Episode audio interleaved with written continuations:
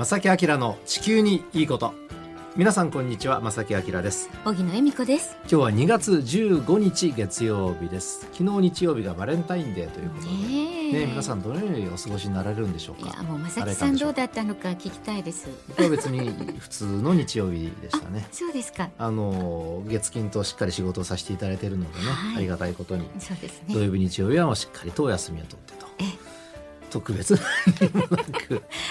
素敵な奥様とお嬢様とのバレンタインデうん。ーね。別に普通でした。ですか。はい。でもやっぱりね若い方々にとってはスペシャルな日なのかもしれませんが、まあ、こんなコロナ禍の中どのように皆さんあの過ごされるのかなと、この日ぐらいはいいかって言って2人で寄り添寄り添う方もいらっしゃるかもしれないし、ねでもねやっぱり本当に嫌な世の中になりましたけどもね。うん。ちょっとね気になることも多い中まあチョコはね、うん。えーどんな風に皆さんもらったんでしょうか。はい。あの考え方次第で ええこういう年があったなっうんうん。ていずれ思えるようになるんです。それも素敵ですね。でそういうこ時が来るように今はですから感染しないようにという、もうそれしかないです、気をつける。はい。さて今日のこの番組のテーマはですね、はいプラスチックごみです。ううん。ん、あの何回となくこの番組でも取り上げていますがそのプラスチックごみに関する法律が今年から効力を発揮することになりましたので、うんうん。その話を少しね分かりやすくなるべく分かりやすくお伝えできればと思っておりまお願いす。します。この番組は公益財団法人兵庫環境創造協会の提供でお送りします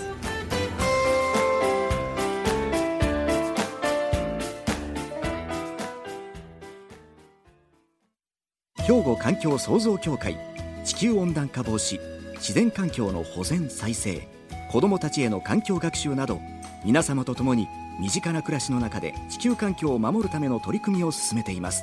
人と自然が共に生きる21世紀の豊かな環境づくりを兵庫環境創造協会。えさて今日はですね今世界的に問題になっておりますプラスチックごみについてはい。です。でこの番組でも何回となくねこのね。あのテーマを取り上げて荻野さんもね、あのリポートしていただいてね、であの今年はですねそのプラスチックごみ問題についてのええ。動きが少しありましたので、はい。そのあのお話をね今日はしたいと思いおますがます、うん。はい。まずそのプラスチックごみがなぜ問題なのかというね根本から少しねあの、うん。おさらいという形でお話しさせていただきますが、はいプラスチックというのは自然に戻らない素材がほとんどなんですね。うんなので一旦、えー作ってしまってそれを使ってちゃんと処理しなければ永遠に地球上にとどまり続けてしまいます。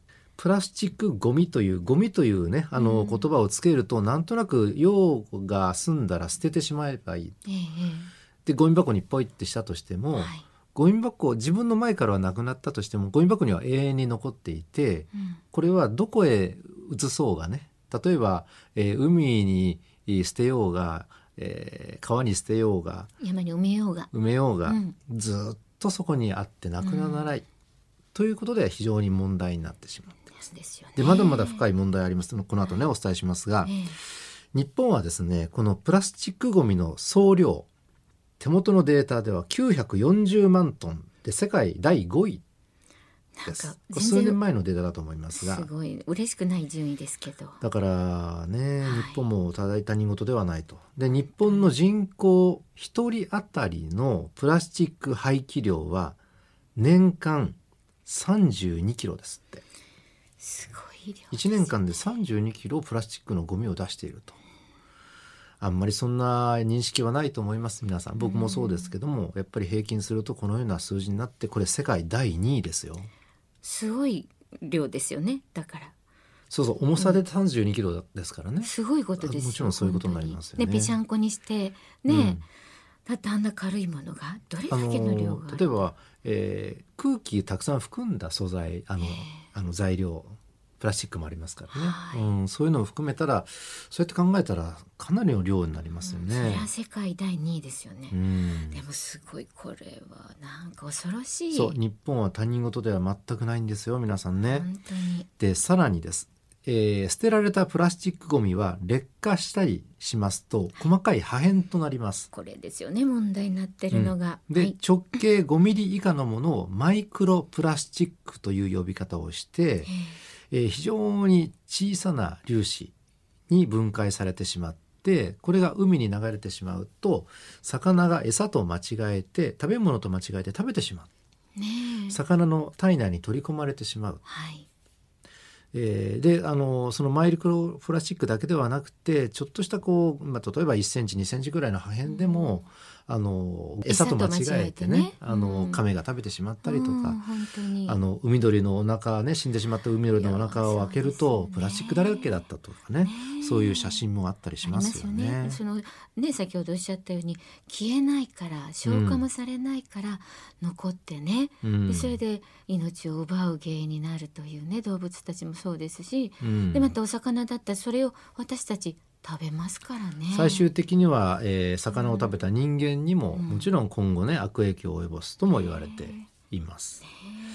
えーだからプラスチックをゴミにしてしまうと本当にいいことがないはい。ですね。なのでリサイクルって話になるわけなんですが、はい。でですねこれ怖い話ね。これ以前もおたお話ししたんですが、うん。一説にはですえね、ー1週間にクレジットカード1枚分のプラスチックを人間が食べてしまってるとも言われております。クレジットカードをね。1枚。1週間に1回あむってこう食べるぐらいの量になるという換算になるんだそうで一す。週間ですよ正木さん。ねえ。怖い。そういうこれもちろんあの事実ですよ。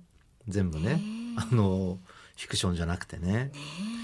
で特にですねあの今コロナ禍の中ですねはい食事はほとんどというかまああのテイクアウトが多くなっていますよね。まあ作ることがね基本ですけど毎日うん毎日はって言ってね、できないからまあテイクアウトも多いですよね。でその外食するのもちょっとねあまりいい状態ではない、ねテイクアウトします。はいでテイクアウトする時の容器ってほとんどプラスチックじゃないですか。はいであのーマスクはいマスクもあれ不織布と言われるね、うん。あのーまあ、化学繊維でできたマスクなので、これも実は自然界で残ってしまうものも多いんですね、そのままね残ってしまうことが多いと。ね。自然界に帰っていかないと。はい。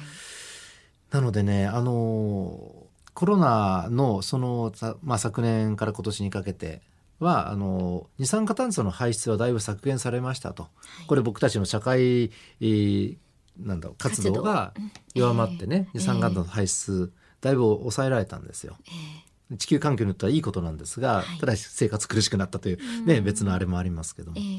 でもコロナ禍の中悪くなってるものがあって、はい。プラスチックのゴミっていうのはこれ増えてるんだと思います。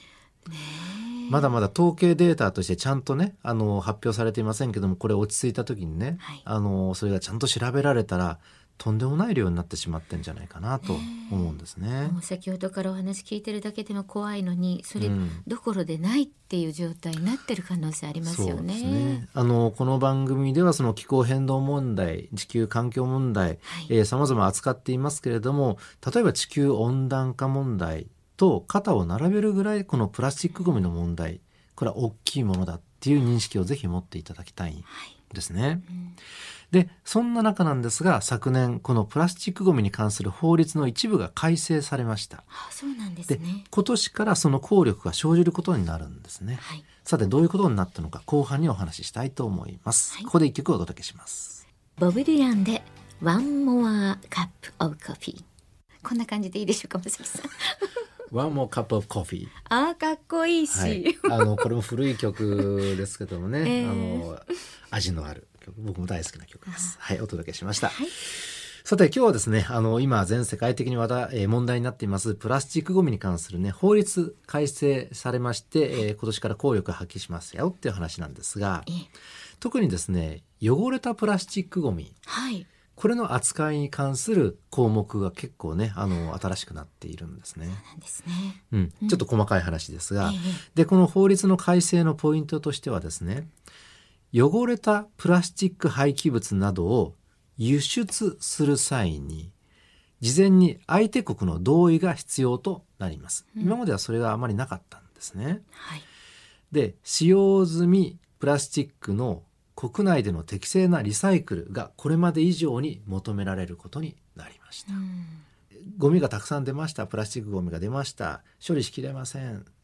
で今までは輸出をしていて結構スムーズにいって、ねえええー処理できていたんですが、うんそれがあの相手国がちゃんと同意してねあのいいよ受け入れますよっていう同意がないとそれができなくなります。まあ当然といえば当然だと思いまなんですけどね。当然といえば当然ですよね。ねでもちろんこれの背景にはですね、はいあの海洋汚染などの環境破壊が深刻化していることがあって、ね毎年ですね約800万トンのプラスチックごみが海に流出しているとの試算もあります。当に。うん。荻野さんもビーチクリーンやったことあると思うんですが、はい僕もええあの何回かビーチクリーンをねやってもう基本的にビーチクリーンの時ってあの自然に帰らないゴミを集めるだけでもうゴミ袋いっぱいになるんですよ。なりますよね。ほとんどねうん。それぐらいやっぱりゴミの量プラスチックゴミの量が多い。はい。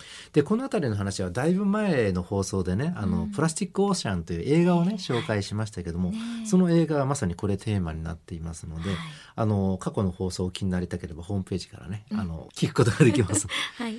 よろしくお願いしまえす。えーその中でもですねあのプラスチックゴミの中でも特に国内でリサイクルしにくい汚れたプラスチックっていうのはこれまでですねあの結構受け入れてくれる国あったんですけども、ねえで実はねほとんどが中国だったんです。はい。うん、2017年までは世界各国が輸出するハイプラいわゆるプラスチックゴミの約6割を中国が受け入れていまいましたえだけれどもこの同じ年2017年の末には中国はもう輸入規制もう受け入れませんよっていう流れができてしまってるんですね。でそうなると今まで過去のねあの状態なんですが中国の代わりの国を探さなきゃいけないと受け入れる国を探さなきゃいけない。で代替地として東南アジアに今度は輸出のの先を変えたんですね。ねで東南アジアへの輸出が増加したんですけどえ。も、はい。今度はですね東南アジアの方が受け入れ体制が不十分だったり不適切に処理されたそれがゆえに環境汚染がなになってしまったえ、え。うん、これが東南アジアで起きてしまったんですね、はいなので結果として東南アジアもまた輸入規制もう受け入れませんよでこういう経緯があったので今回法律改正になったうんということなんですね。はい。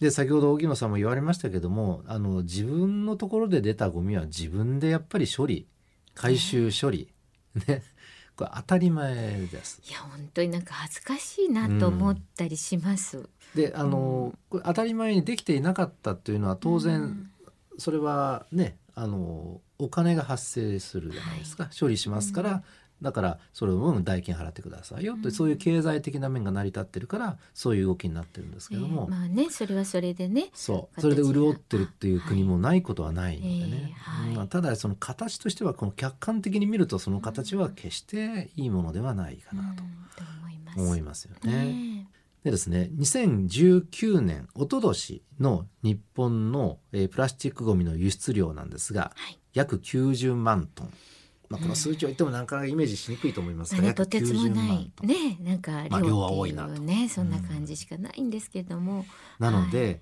この法律の改正による影響っていうのはやっぱりかなり大きいうんですね。ねじゃあどうするかっていうとじゃあ国内で、はい、えー、何とかしましょうと、うん。えープラスチックごみをなるべく減らす方向でいきましょう、ねえ。まあ、その動きはなんとなく見えてはいますよね、はい。身近なところでもね。はい。それから国内で適正にやっぱり処理していきましょうというそういう仕組み仕組み作りですね。ええというのもやっぱり頑張っていかなきゃいけないと。本当にそう思います。プラスチックごみをねこう輸出することを禁じてるそのこと行為自体を禁じてるわけではないええので、あのはい輸出はできるんですね、うん形は。だけどもこれは相手国の同意がないと成り立たないので、ええまあ、これからはやっぱり自国で、うん国内で、えー処理なんとかしていかなきゃいけないなと。うんこれですねあのなんでしょうね。じゃあ大変だっていう考え方ではなくて、はい。そうかそうか。じゃあ処理する、えー商売ができるなと、うんうんうん国内で。うん今まで海外に頼っていた。ええ。でそういうふうな発想にやっぱりならなきゃいけない。そうですね。まああの、うん。本当に毎回とかよくねあのもう正木さんもおっしゃってるしこうゲストの方にもよくねお聞きしますけどその我慢するとか、うん。しんどいという行為っていうのは続かないから、うん。何かそれを違う方向にね変えていく知恵を絞るっていうのは本当にね大切なことですようね。ん。あのーコロナの問題もそうなんですが、ええ。その環境問題はやっぱり経済とはすごく絡んでくるんですよ。どうしてもね。はいえーなのでその経済のサイクルにうまくこれ乗っけていかなきゃいけない、うんでそうすると利益がそこで出てきますよね。ねえ。ーなので企業は、えー利益を生むことができる、はい。でそういう形に社会の仕組み経済の仕組みをそうやっていかなきゃいけないっていうのがうん今なんですね。そうですよね。でそれに、まあ、ある意味それに合った法律の改正だとも言われています。はいで繰り返しますけどもやっぱりね自分で出したゴミは自分で処理しなきゃいけない。これ当たり前です。まあ本当はね理想だと思います、これがその法律としてちゃんとまあ、えー整いましたよ。うん。ということなんですがえこれよく思うんですけどもね、はい。あの法律って僕たちがあの守らなければいけない最低限なんですよ。え。うん。法律というのは、はい。とりあえずここは絶対守りなさいよっていうことなんです。ね。ねでも僕らは目指さ目指さなきゃいけないのは例えばモラルであるとかね、うん。そういうものでその法律以前自分たちでちゃんとねしっかりと考えを持って処理していきましょう。このゴミ問題も多分そうだと思うんいやです。本当にそうですよね。で結局法律改正しなければ進んでいかないじゃないですかっていうふうに僕は受け止めますうん。ね。ねうん当に個人個人もしっかりとね意識して取り組んでいく。まあもちろんあのいい形で変えていくアイデアを出してなんか楽しくあのいわゆるねその利益も上がるようなうん。仕組みを作っていくっていうことでね、そう、ええ。そこに頭と労力を使ってね、えそうしてったらやっぱりこのね方向はどんどん進んでいくと思うんえですね。ねあの地球温暖化についてはね二酸化炭素絡みのお話っていうのはその今の政府う主導にねようやくなりつつあってね、ええ。流れができつつありますけども、うん。同じようにこのゴミ問題、はい。プラスチックゴミ問題、はい。これもですねあのどんどんどんどん地球温暖化防止と同じ形で進んでいっていただきたいなとは思いますね。すね、うん。はい。まあこれから先ですねまだまだこのテーマを取り上げなければいけないとは思います。うん。ええ、僕たちもビーチクリーンしてね実感をちゃんと味わって、うん。その実感をリスナーの皆さんにお届けしてね、ええ。あのまたいろいろ考えることもあるでしょうし、はい。そういう流れをねこの番組の作れていけたらいいかなと思いますけどそうですね。ちょはい。っとコロナ禍の中、まあまだできないことがあるんですが、山崎さんとまたね、ビーチクリーンなんかも、リスナーの皆さんともしたいですね。そうですね、えはい、えー今日はプラスチックごみの話題でした。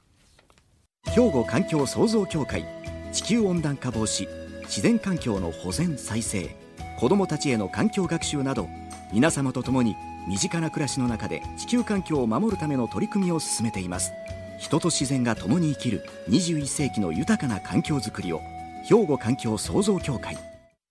えーさてここで番組からお知らせがあります。はい。なんとですね、えー2月21日の日曜日なんですけれども、加古川市民会館中ホールの方で、加古川市民大学講座っていうのがあって、正樹さんのトークショーがあるんですよね。すいません。僕からのお知らせでした。そうなんです、はい。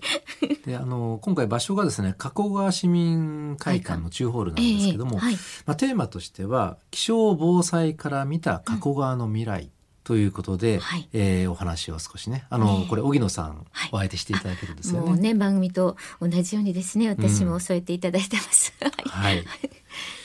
2月21日、はいお時間いかがでしょうか皆さん。ねはいよかったらぜひお越しいただきたいと思います。あの、詳しくお問い合わせはですね、加古川市民会館の方になります。電話番号申し上げます。079-424-5381となっています。またホームページでもご覧いただけます。時間は午後2時、ね、開校ということでね、市民大学講座ですから開校。1時30分会長になっております。はい。こちらの一般の方が1000円、あの友の会というのがあるそうで、友の会の方が800円となっています。お待ちしております。お待ちしております。よろしくお願いいたします。はい。そしてこの番組にもですね、ええお便りたくさんいただいてましてね、ここはざっとですがご紹介させてください。はい。神戸市垂水区の方からね、えーラジオネームがないのでそのままよろしいでしょうか。木下久美さんありがとうございます。ありがとうございます。こんにちは大好きな正木さん。荻野さん毎週お勉強になります。ありがとうございますといただいています。うん。ね。え道にゴミを捨てる人が後を絶たない世の中になっていてコロナも落ち着かないです。悔しいというメッセージもいただいてますが。うん。ねえここ数日の間にですね、マスクが落ちてるのめっちゃ目立つようになりました。ねえ私はよく見ます。はい、えーその他にもですね、えーラジオネーム中吉さんありがとうございます。ありがとうございます。はい、ね、平野区の方から大阪の方からもいただいてますし、えー、まあもうレギュラーのようになってます神戸市北区のマーブルさんもいつもありがとうございます。ありがとうございますね、春が過ぎかと思ったら黄砂 PM2.5 だって聞いてがっかりなんて言ってラジオね先日、はいお話ししてくださった正木さんの話題にね触れてくださったりとかですねその他にも堺市の方からターチンさんいつもいただきましたいつも本当皆さんありがとうございますありがとうございはいます。、もうこうねメッセージをいただいた方と同時に防災グッズもプレゼントいたしますのでね、待っててくださいあの厳選なる抽選を月末に行いますのでね、はいよろしくお願いいたしますはい、宛先をお願いします。はい。おはがき、お便りの場合は、郵便番号650-8580、ラジオ関西、正木明の地球にいいこと。ファックスでは、078-361-0005。メールでは、まさき、アットマーク、jocr.jp。こちらでお待ちしています。はい、どしどしお寄せください。お待ちしておりまおす。待ちしてます。えということで、正木明の地球にいいことはこの辺でお別れいたします。ご案内は正木明と、荻野恵美子でした。それではまた来週。さようならこの番組は公益財団法人兵庫環境創造協会の提供でお送りしました。